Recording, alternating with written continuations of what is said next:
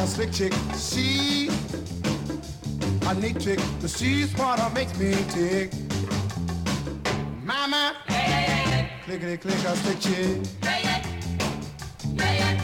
A high heels on for the very first time. Man, oh man, what a sight. Purple lipstick for the very first time. Man, oh man, it was a night. Everybody stopped on a dime to look. Uh, even my heart, my, my, my heart got a shook. She's my clickety click a stitches. She's Miss Rhythm, she's Miss Rhyme. Oh man, oh man, she is mine. I said, uh, uh, got a stick chick. She a neat chick, but she what makes me tick. Mama, yeah, yeah, yeah. clickety click a slick chick. Yeah, don't you know she's a slick? My, my, my, a slick a chick. Ah, yeah. Yeah. A slick chick. Mama, clickety click a slick chick.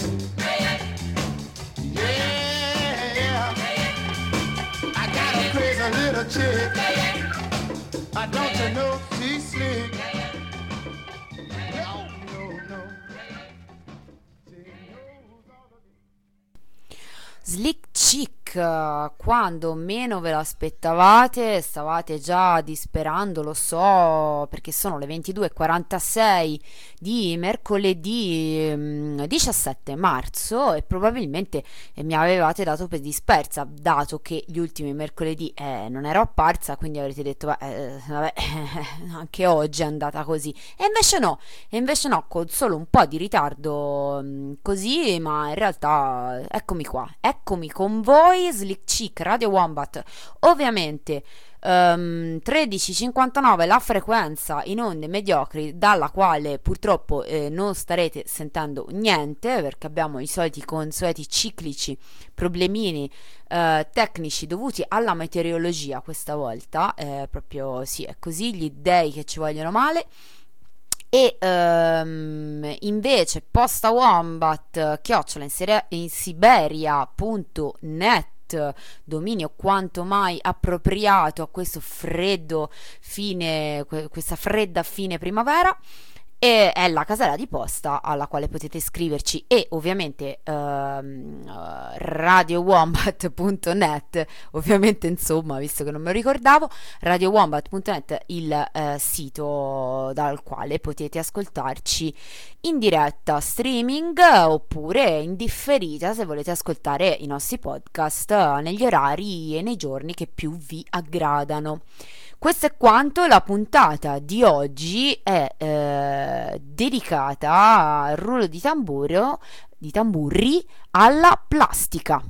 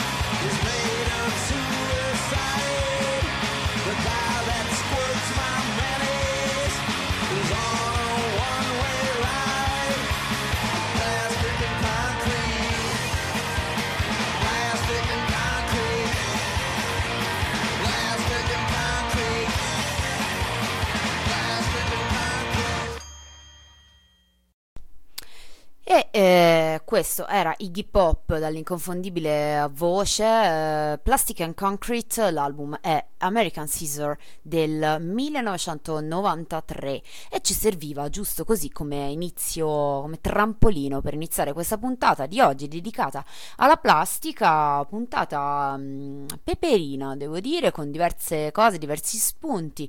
La parola plastica è come dire talmente evocativa di per sé stessa che moltissimi musicisti l'hanno usata da sola come, come il titolo di un discorso che, che, in fondo non importava spiegare perché lo, lo vedremo nel corso di questa puntata, insomma, plastica.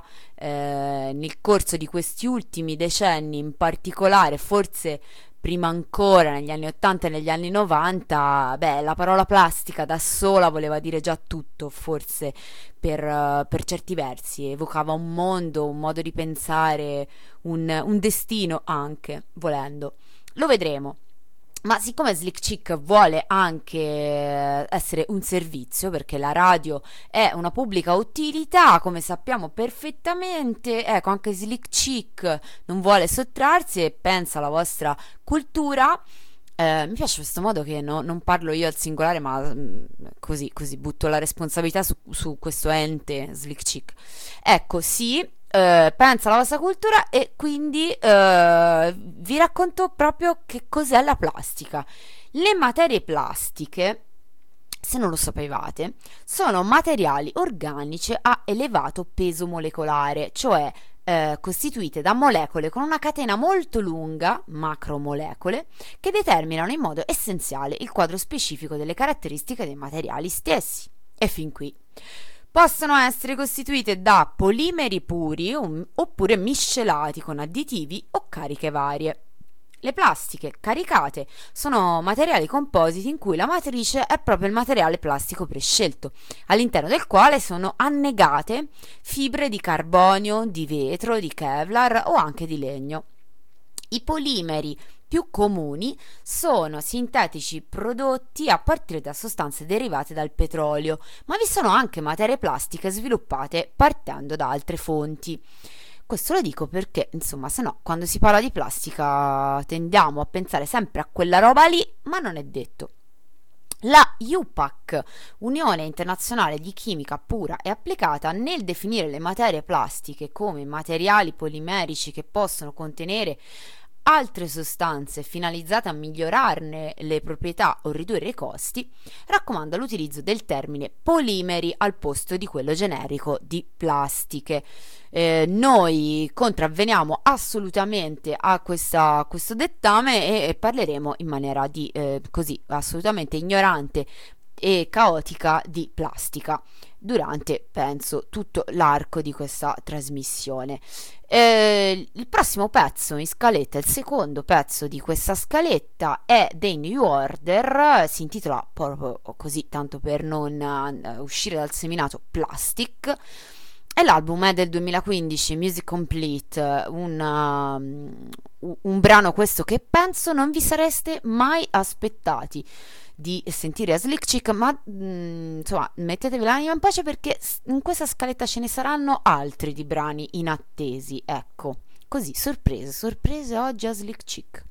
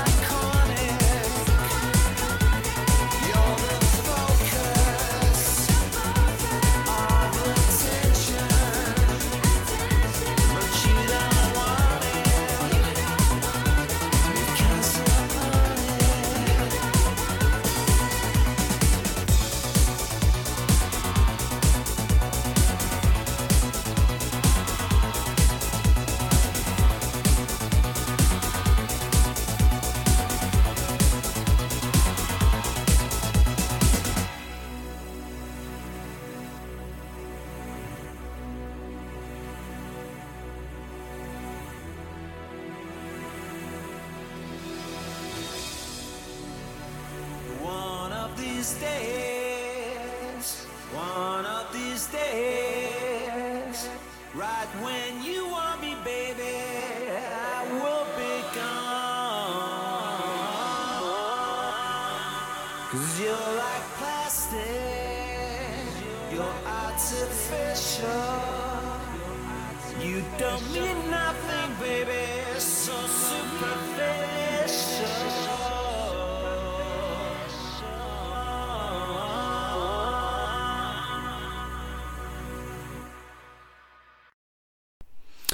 I New Order ogni tanto ci vanno.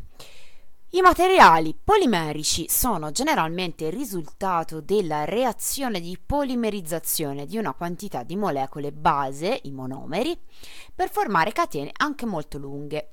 I materiali polimerici puri si suddividono in termoplastici, acquistano maleabilità, cioè rammolliscono sotto l'azione del calore, possono essere modellati o formati in oggetti finiti e quindi per raffreddamento tornano a essere rigidi. Tale processo può essere ri, eh, ripetuto tante volte. Eh, oppure ci sono i termoindurenti dopo una fase iniziale di rammollamento per riscaldamento induriscono per effetto della reticolazione. Nella fase di rammollamento, per effetto combinato di calore e pressione, risultano ehm, formabili. Se vengono riscaldati, eh, dopo l'indurimento non tornano più a, a rammollire, ma si decompongono eh, carbonizzandosi. E infine ci sono gli elastomeri che presentano un'elevata deformabilità ed elasticità. Di questi poverini non è che si è detto molto di più, ma insomma tant'è. Uh, dal punto di vista pratico, in genere si sfruttano delle opportune mescole costituite da uno o più materiali polimerici più l'aggiunta di additivi. Per tale motivo, alla classificazione standard dei materiali polimerici si affianca una classificazione commerciale, secondo la quale i materiali polimerici, e questi, insomma, questa è la classificazione che più probabilmente tutte noi abbiamo sentito, i materiali polimerici si dividono in fibre, che sono dotati di una eh, notevole resistenza meccanica e hanno scarsa utilità rispetto agli altri materiali polimerici. Eh, ciò vuol dire che sono materiali che si allungano poco se sottoposti a trazione e possono resistere però a elevati carichi di rottura. Ehm, le materie plastiche, che sono formulate a partire da termoplastici e termoindurenti le resine, particolari materie ple- eh, plastiche formulate a partire eh, da termoindurenti e infine le gomme formulate a partire dagli elastomeri. Le caratteristiche vantaggiose delle materie plastiche rispetto ai materiali metallici e non metallici sono la grande facilità di lavorazione, l'economicità, la colorabilità, l'isolamento acustico, termico, elettrico e meccanico, la resistenza alla corrosione e l'inerzia chimica, nonché l'idrorepellenza e l'inattaccabilità da parte di muffe, funghi e batteri. Eh, ci sono anche degli svantaggi come l'attaccabilità da parte dei solventi, soprattutto le termoplastiche, e degli acidi, in particolare eh, le termoindurenti, e anche la scarsa resistenza a temperature elevate. Altra peculiarità è la bassa densità specifica che conferisce un'elevata eh, leggerezza. Ora, questo per contestualizzare un pochino di cosa stavamo parlando, perché poi nell'arco di questa scaletta lo vedremo, capiremo anche, insomma, prenderemo un po', ehm, faremo un po' la storia della plastica per certi versi, senza mai addentrarci più di tanto, la sorvoleremo. E insomma è evidente che queste materie eh, hanno dei notevoli vantaggi e, e, insomma non per niente si sono diffuse così tanto, ma poi lo vedremo, ci sono anche molte altre ragioni. Eh, però ora ci eh, prendiamo un attimo di pausa da tutte queste parole per un altro brano musicale, questa volta più, più consueto per eh, le, le scalette curate da me, ovvero i Portishead che anche loro, eh, per non smentirsi, hanno, hanno, dedicato un brano alla plastica che hanno eh, chiamato proprio in maniera didascalica Plastic. In Third del 2008, tra l'altro non mi ricordavo assolutamente che ci fosse questo brano, cioè perlomeno non mi ricordavo che si chiamasse Plastic, poi il brano in realtà me lo ricordo molto. Peraltro nello stesso album ci sarebbe eh, pure Nylon Smile che ci stava tutta, però siccome a me Plastic mi piace, un bel po', allora ho scelto questa e, e ve la faccio ascoltare. I wonder why I don't know what you see. Of course I care. I won't pretend.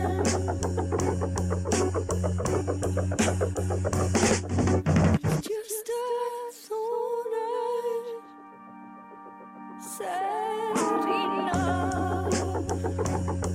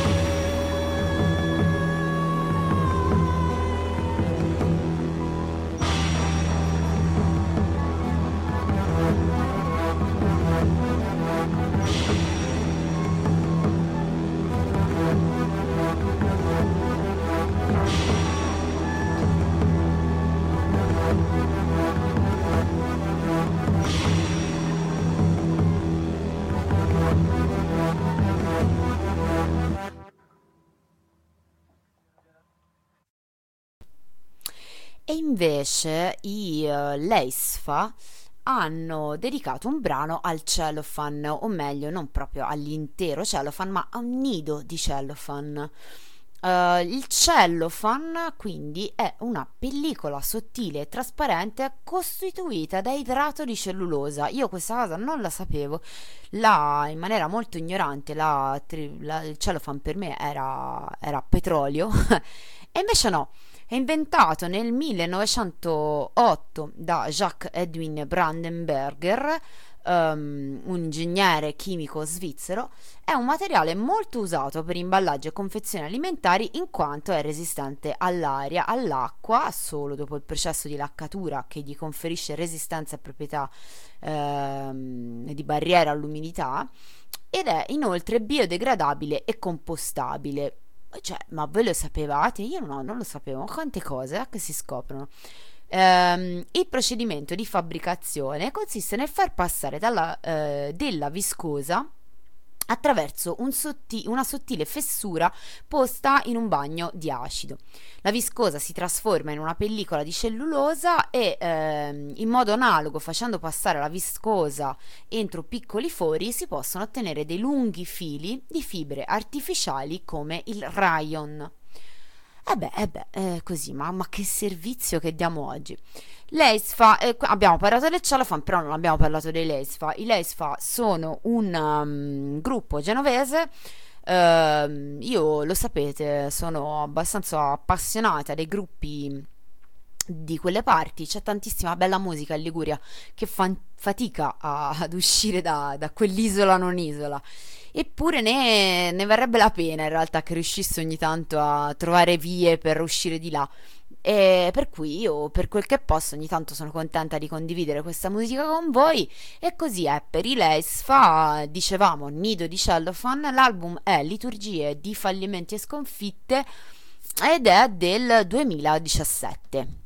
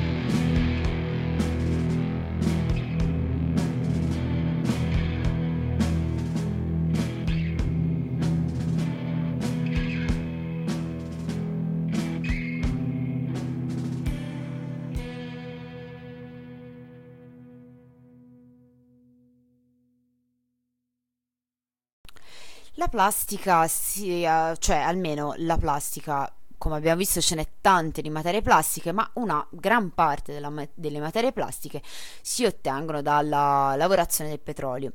Lo smaltimento dei rifiuti plastici, quasi non, tutti quindi non, non biodegradabili, avviene di solito per riciclaggio o, come ben sappiamo, per stoccaggio in discariche. Eh, bruciando i materiali plastici negli inceneritori, infatti, si possono generare diossine solo per uh, chiaramente solo per quanto riguarda questo i polimeri che contengono atomi di cloro nella loro molecola, come ad esempio il PVC. Una eh, le diossine sono una famiglia di composti tossici e vabbè, purtroppo ne sappiamo anche troppo. Uh, queste, queste, difficoltà hanno incentivato negli ultimi anni la diffusione della bioplastica, uh, in cui una piccola percentuale di resina è sostituita da farine vegetali come quella del mais. Qui entreremo in un ginepraio e in un discorso um, molto più ampio uh, sul quanto queste bioplastiche poi sì, per certi versi siano Um, beh, un passo avanti, anche una, un, una, un, buon traguardo, comunque un, una riduzione del danno ecco, per l'ambiente.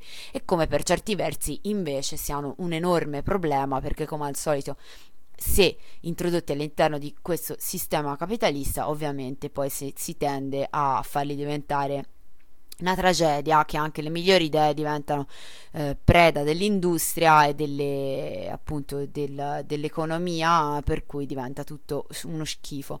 Quindi in realtà grandi maxi con, con, uh, monocolture di, di, mais che sovrastano le, le, va- le, varie varietà di coltivazioni e via via. E, e lo sappiamo bene insomma e, e vi rimando giusto così per sgravarmi dalle responsabilità di andare oltre a questo blaterare, vi rimando ovviamente a Radio Contado che ehm, insomma da anni eh, affronta meglio di me questi temi. Ehm, però tornando alla nostra scaletta c'è eh, un altro gruppo che ha trattato la plastica, eh, le X-Ray Specs. E, beh, mm, ve le, ve le, faccio ascoltare spesso, mi rendo conto, ma mi piacciono un sacco, quindi ve le, ve le beccate. In particolare hanno scritto Plastic Bag uh, dall'album uh, più noto delle, delle X-Ray Specs, uh, Germ Free Adolescence, ovviamente del 1978, dove le X-Ray Specs dicono di avere una mente come una borsa di plastica, z- una borsa zeppa di pubblicità e, za- e spam in cui il cervello non riesce a respirare. I've dreamed that I was Hitler the ruler of the sea, the ruler of the universe, the ruler of the supermarket, and even fatalistic me. E quindi che vi devo dire più di questo?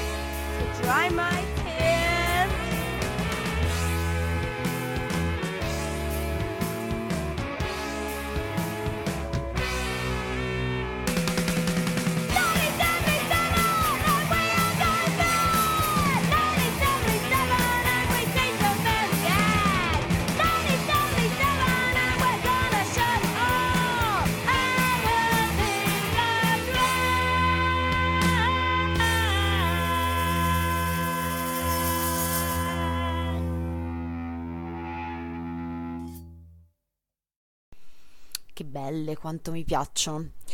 Correva l'anno 1862 quando, in occasione della grande esposizione di Londra, l'inglese Alexander Parks esponeva una serie di minuscoli oggetti realizzati con la parchesina, più nota poi come xilonite, una sostanza a base di nitrato di cellulosa lavorato a pressione.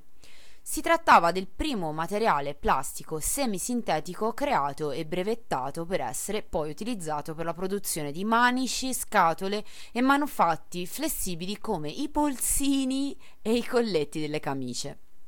Bei tempi. La prima vera affermazione si è però avuta eh, nel 1870 grazie a un'intuizione del tipografo statunitense John Weasley Hyatt ehm, partecipando a un concorso che prevedeva la vincita di un premio in denaro di 10.000 dollari per chi avesse proposto una valida alternativa all'utilizzo dell'avorio per il rivestimento delle palle da biliardo, attenzione, Hyatt aveva ottenuto e brevettato la celluloide mescolando casualmente cellulosa vegetale e canfora e facendo sì che il nuovo materiale assumesse un carattere industriale. È buffo come questo uh, avvicendamento di, di, di materie uh, che, che, creavano danni eh, evidenti perché l'avorio, ecco, nessuno penso che a, attualmente nel 2021 si potrebbe sforzarsi di difendere l'utilizzo dell'avorio, ecco è buffo come uh, si elimina un, un materiale e se ne inventa un sostituto probabilmente peggiore del primo, ma vabbè, peggiore non lo so, in effetti, beh, se la battono. Um, dicevamo però paradossalmente Uh, però questo nuovo materiale scoperto incontrò un immediato successo presso i dentisti per essere impiegato per formare le impronte dentarie. Quindi mh, si passa dalle palle da biliardo alle uh, dentiere. Uh, da qui in poi si può dire che la plastica cambierà radicalmente la vita dell'essere umano e dell'intero pianeta. A questo proposito vi faccio ascoltare un altro brano in scaletta che è dei Pill Uh, Public Image Limited con uh, This is not a love song, ma non perché ovviamente questo brano um, parlasse della plastica, ma perché è contenuto nell'album Plastic Box. All'interno di questa scatola di plastica c'erano una serie di brani, probabilmente uno più bello degli altri, devo dire che questo, questo album a, a, me piace moltissimo e beh, tra tutti alla fin fine mi sono sentita di scegliere This is not a love song. This is not a love you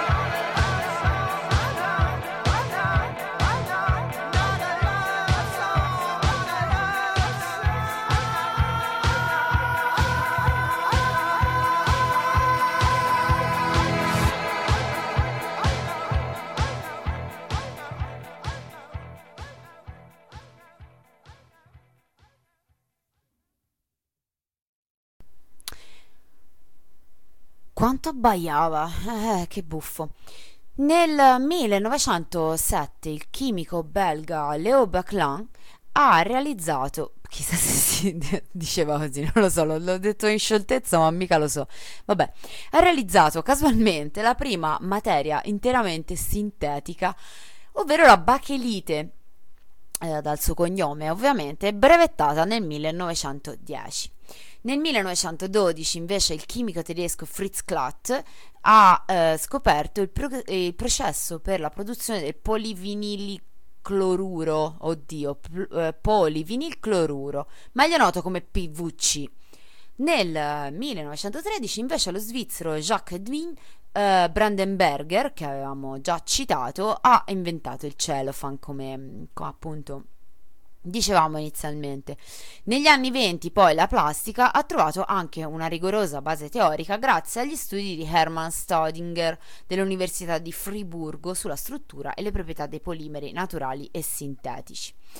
Ma acceleriamo nella storia, gli anni 30, la seconda guerra mondiale hanno segnato il passaggio definitivo verso la cosiddetta era della plastica, ovvero l'epoca industriale che stiamo vivendo oggi con la creazione di una vera e propria industria moderna grazie all'utilizzo del petrolio, grazie all'utilizzo del petrolio che diveniva così la materia prima da cui partire per la produzione.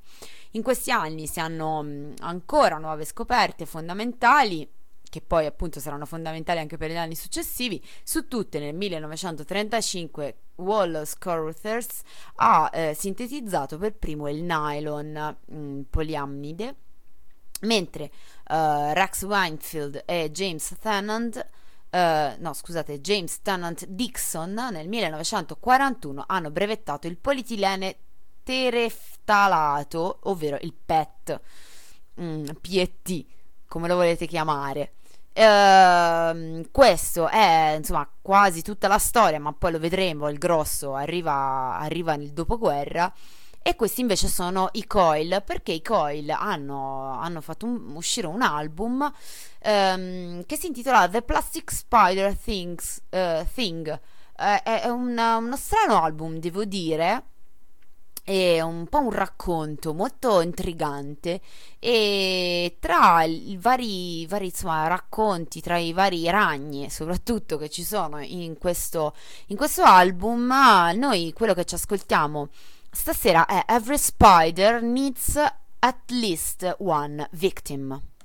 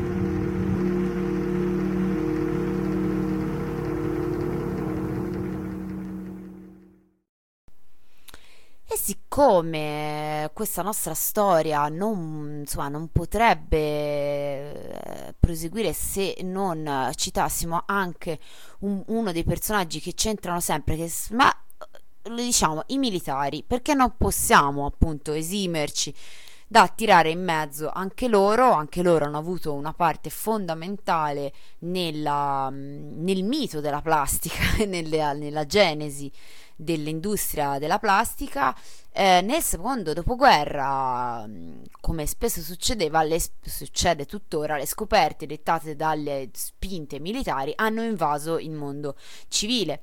Cosa è avvenuto eh, negli anni 50 quando si è prima non tanto ma invece da, a partire dagli anni 50 si è assistito all'ascesa delle cosiddette resine melamina formaldeide delle fibre sintetiche del polietilene e soprattutto del pori polipropilene isotattico, scoperto da Giulio Natta nel 1954 che ha permesso applicazioni sino ad allora impensabili. Questa scoperta ha permesso allo stesso Natta di vincere il premio Nobel nel 63 condiviso con il tedesco Ziegler. Eh, appunto i militari torneranno nel nostro discorso. Gli anni 60 hanno visto il definitivo affermarsi della plastica come un insostituibile strumento della vita quotidiana e come eh, nuova frontiera nel campo della moda, del design, dell'arte, di, di tutto direi. Questo, questo, materiale ha fatto irruzione nel quotidiano e nell'immaginario di milioni di persone permettendo a masse sempre più vaste di accedere a consumi prima riservati a pochi privilegiati, perché effettivamente molti mh, elettrodomestici, molti strumenti che costavano moltissimo, la cui produzione era appunto molto costosa, eh, co- eh, dal momento in cui si riesce a produrli in plastica, chiaramente eh, il, il prezzo crolla e quindi sono accessibili a, a, a molte più persone. Ovviamente da eh, dipende da dove stai guardando eh, la, la, come dire, il quadro perché ovviamente il rovescio della medaglia e non so manco se è il rovescio forse è il dritto eh, chiaramente questi consumi non solo sono possibili ma a quel punto diventano fondamentali diventano spinti e, e cercati e eh, appunto imposti poi di fatto spesso. E, ehm, tutto ciò ha rivoluzionato un'infinità di gesti quotidiani, abitudini consolidate da secoli, contribuendo a quello che poi è stato in qualche modo eh, definito e spinto e disegnato come lo stile di vita moderno. Tant'è che ad oggi io penso che se, uh, come dire, eh, istintivamente pensiamo agli anni 60 o pensiamo al boom economico, certi, certi decenni, istintivamente una delle prime cose che ci viene in mente è la plastica, sono gli elettrodomestici e mm, appunto queste, queste materie. E noi per l'appunto prendiamo un brano, ora torniamo un po' indietro negli anni e beh, non, non, rispetto a quello di cui stavamo parlando, anzi siamo perfettamente sul pezzo, ma rispetto alla musica che abbiamo ascoltato finora ehm, cambiamo anche stile decisamente come spesso accade durante il corso di Slick Chick e eh, ci affidiamo ai Temptations, quindi in 1973 con l'album Masterpiece e iniziamo a entrare un po' in un altro ambito del discorso legato alla plastica e ce lo introducono loro secondo me molto bene con il brano Plastic Man.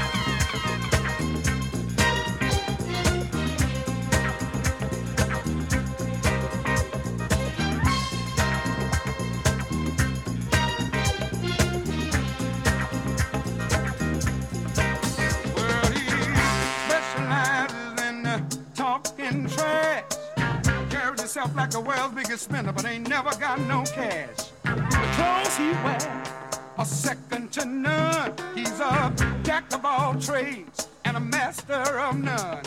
Agrees with everything he knows nothing about. So he doesn't feel left out. Secondary, all the things in life he really wants. Being in is his thing, so he's gotta keep up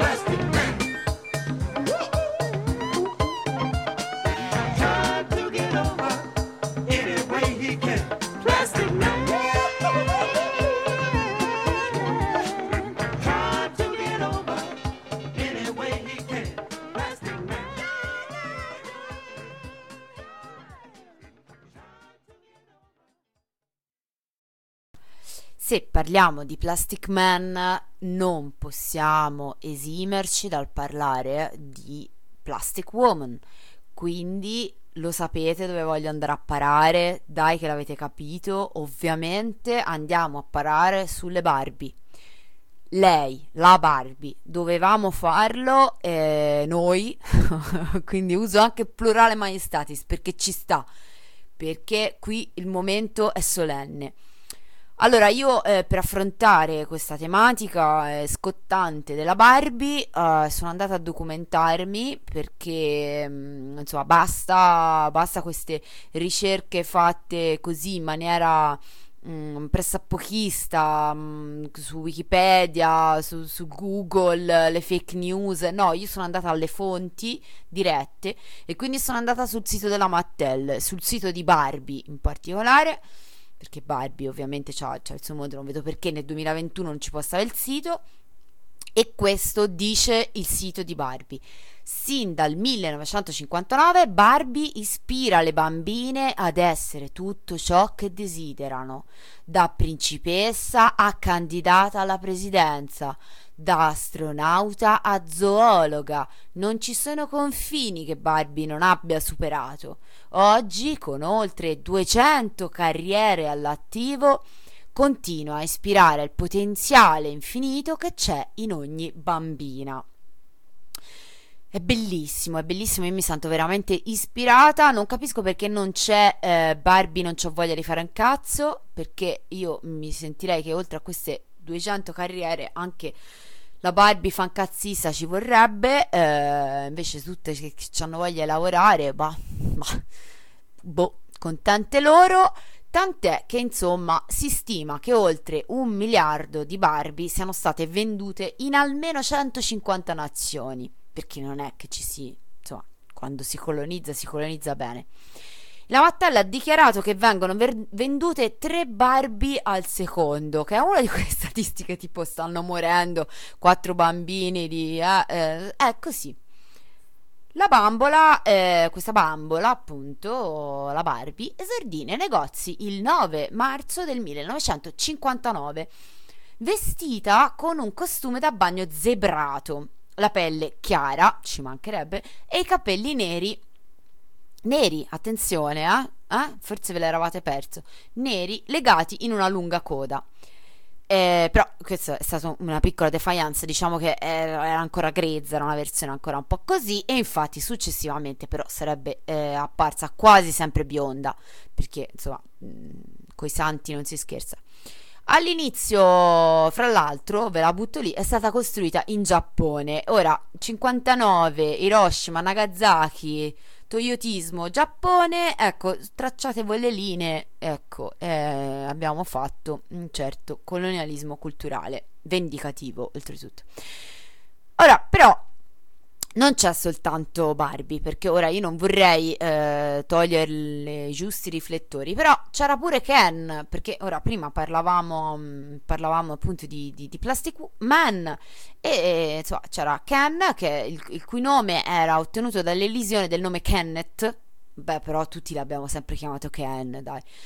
Ehm, per molti anni è stato il fidanzato di Barbie con la quale eh, lei però non si è mai sposata. Cioè io infatti ci sono molte, molte ombre nella vita di Barbie eh? cioè non, non, mi sento di insomma eh, forse non, non, la dovremmo prendere sotto gamba. Non si è mai sposata in effetti per, però c'è stata parecchi anni con Ken e, e, so di per certo che hanno fatto di tutto. Cioè, mh, cioè non si insomma questa cosa anche insomma va detta il, il, loro amore è nato nel 1961 su un set televisivo e il 13 febbraio del 2004, dopo 43 anni di fidanzamento, Barbie e Ken hanno deciso di separarsi, o oh, perché una certa ci va. Secondo la biografia scritta in questi lunghi anni dalla Mattel, Barbie è stata poi single per un periodo nonostante un breve flirt con il giovanissimo surfista australiano Blaine.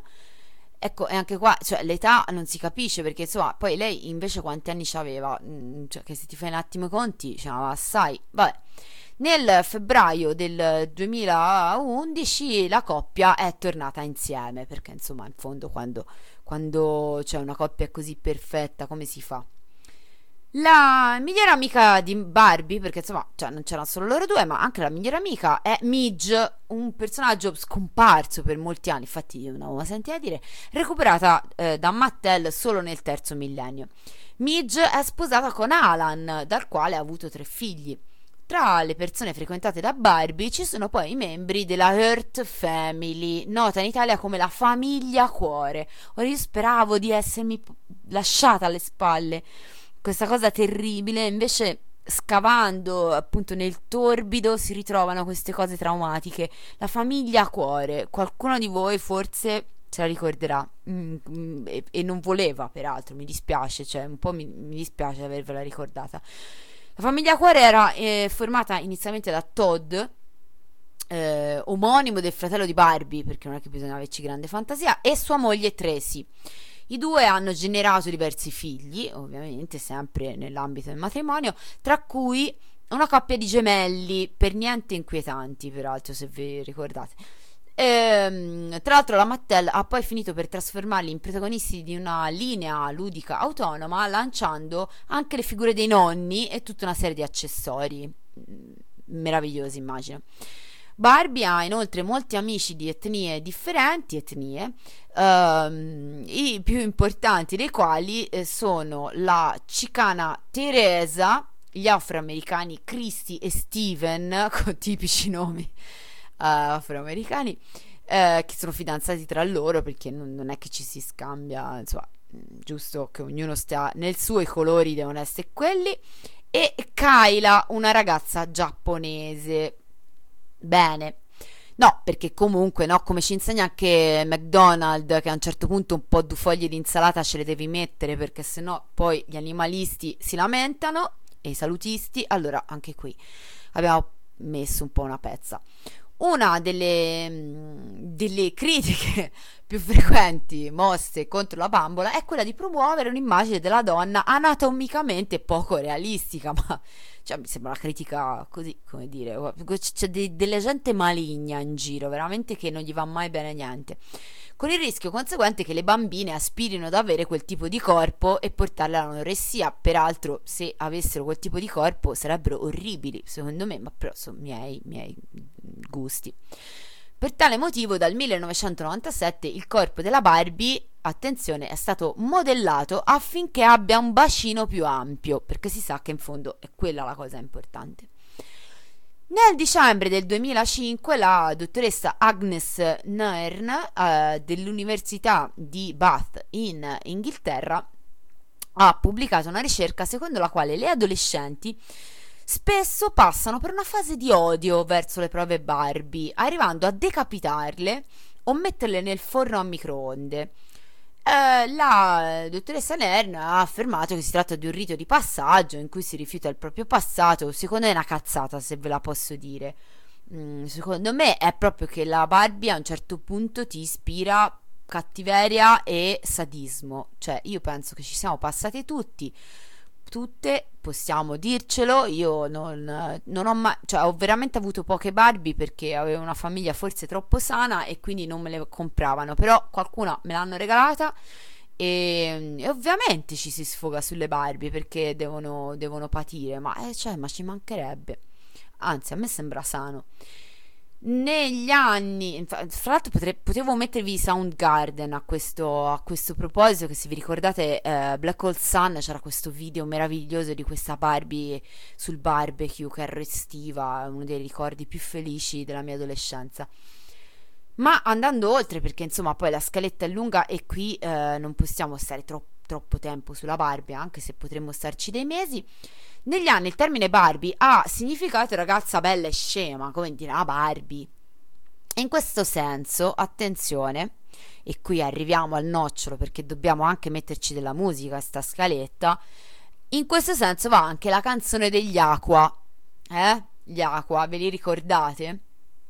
Citati in giudizio dalla Mattel per violazione dei copyright sosten- e anche perché sostenevano che il testo di questa canzone fosse diffamatorio.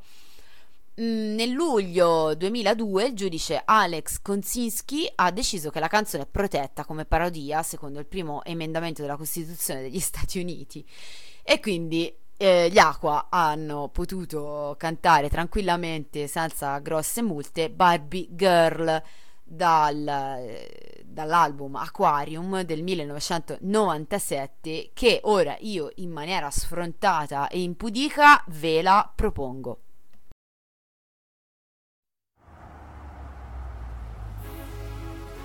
Hiya, Bobby. Hi, Ken. You want to go for a ride? Sure, Ken. Jump in. I'm a Barbie girl in the Barbie world. Life in plastic, it's fantastic.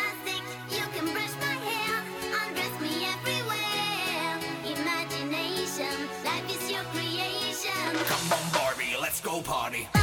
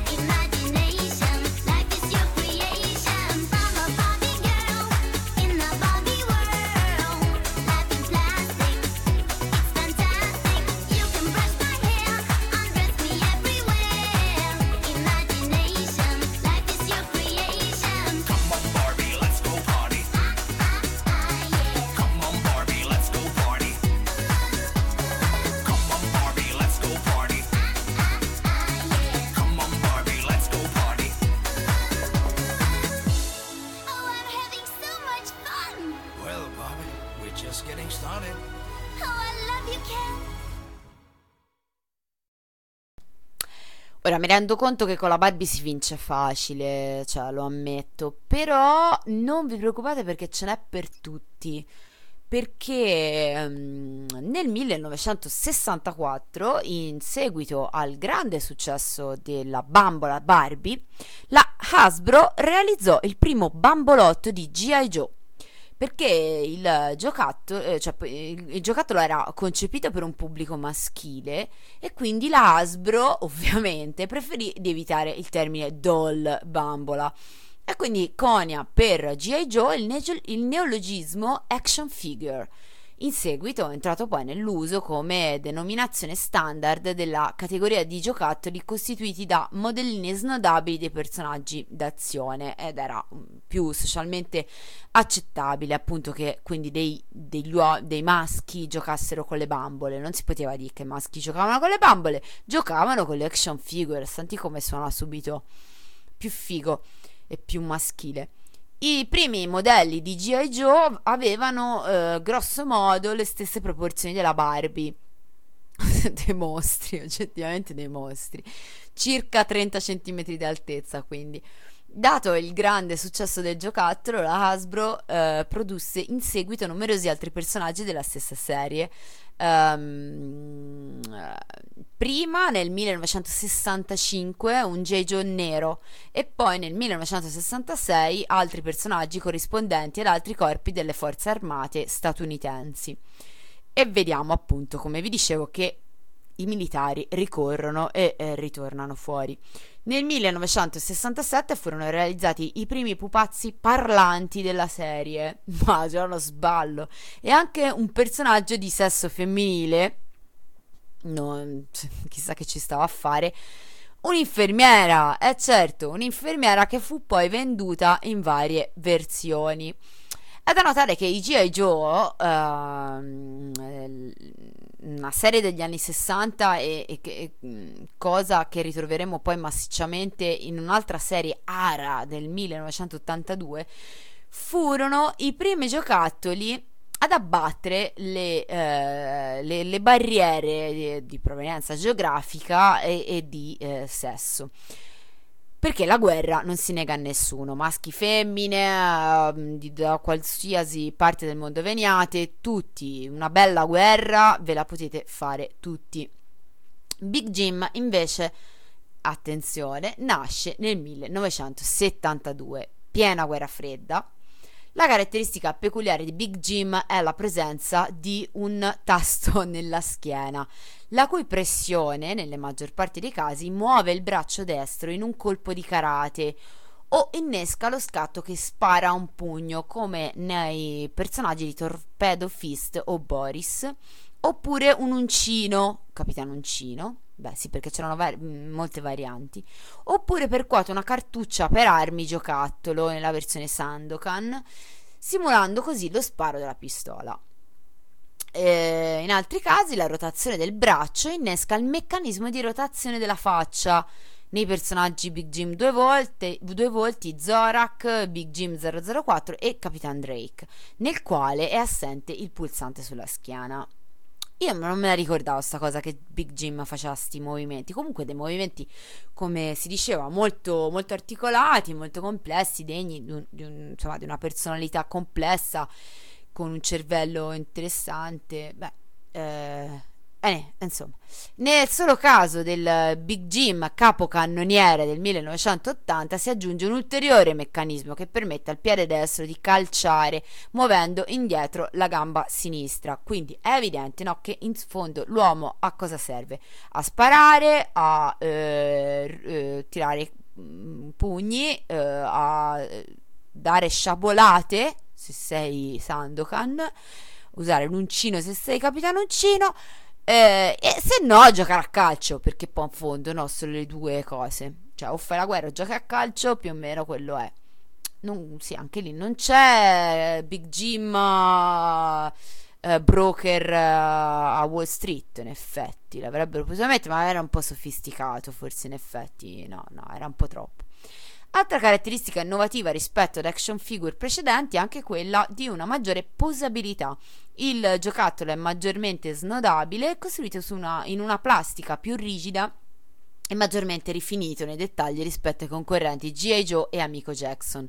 Cioè, una gran battaglia, eh? Comunque, cioè, proprio parlare di ri- maggiori dettagli è un po' forse così eccessivo, ma vabbè. Le braccia, costituite da uno scheletro in plastica rigida, sono rivestite esternamente di gomma e sono dotate di un meccanismo tale da permettere, quando si piega il gomito, il rigonfiamento del bicipite. Eh, capito? I primi Big Jim erano infatti dotati di una fascia di metallo che si apriva al rigonfiamento del muscolo. Questo meccanismo era presente nei personaggi prodotti negli anni 70 e non è invece presente nei personaggi delle ultime serie. E vabbè, eh, a differenza del suo predecessore G.I. Joe, Big Jim non è un personaggio prevalentemente militaresco, è fornito di una serie di corredi di abiti e accessori che consentono di inserirlo nelle più svariate avventure.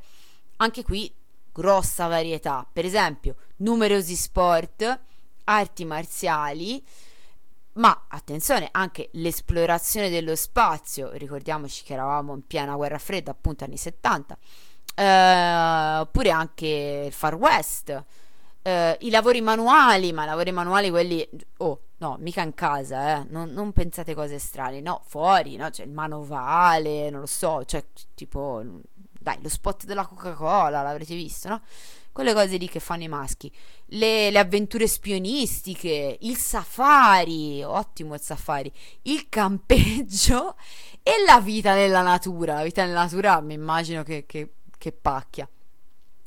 E insomma, e quindi non c'è in realtà per Big Jim, a differenza di J. Joe, nessun outfit realmente militaresco, anche se poi insomma in fondo tutto un po' simile. Eh, fanno eccezione, se tali si possono considerare militari, soltanto ehm, un paio di tenute comando, un outfit da cineoperatore di guerra e un ufficiale di cavalleria dell'esercito nordista statunitense dell'Ottocento. Bellissimo. Eh, ovviamente sono invece presenti outfit da poliziotto, la giubba rossa canadese e un generico poliziotto europeo che potrebbe ricordare vagamente la divisa da carabiniere.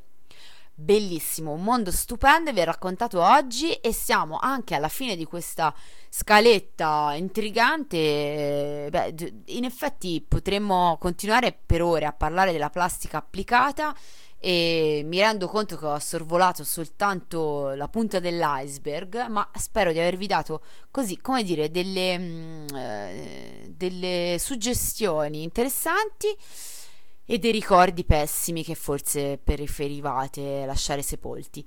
Questa è per così eh, rimanere in tono con, eh, con Barbie, J. Joe e plastica maschile. Eh, è Moon Over Marin dei Dead Kennedys, tratta dall'album, e eh, qui c'è il riferimento, ehm, Plastic Surgery Disaster.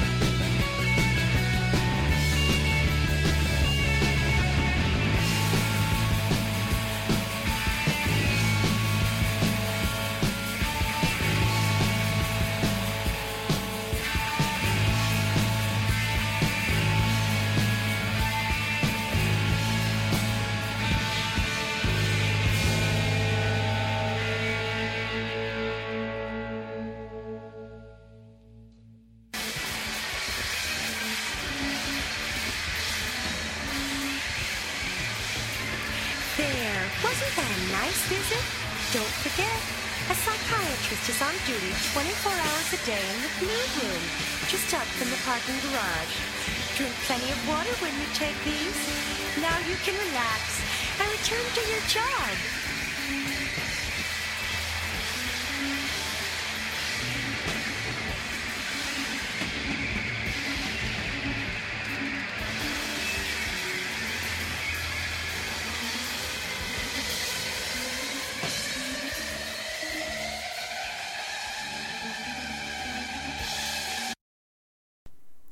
Sono impazzita, ma eh, finiva così il pezzo, giuro.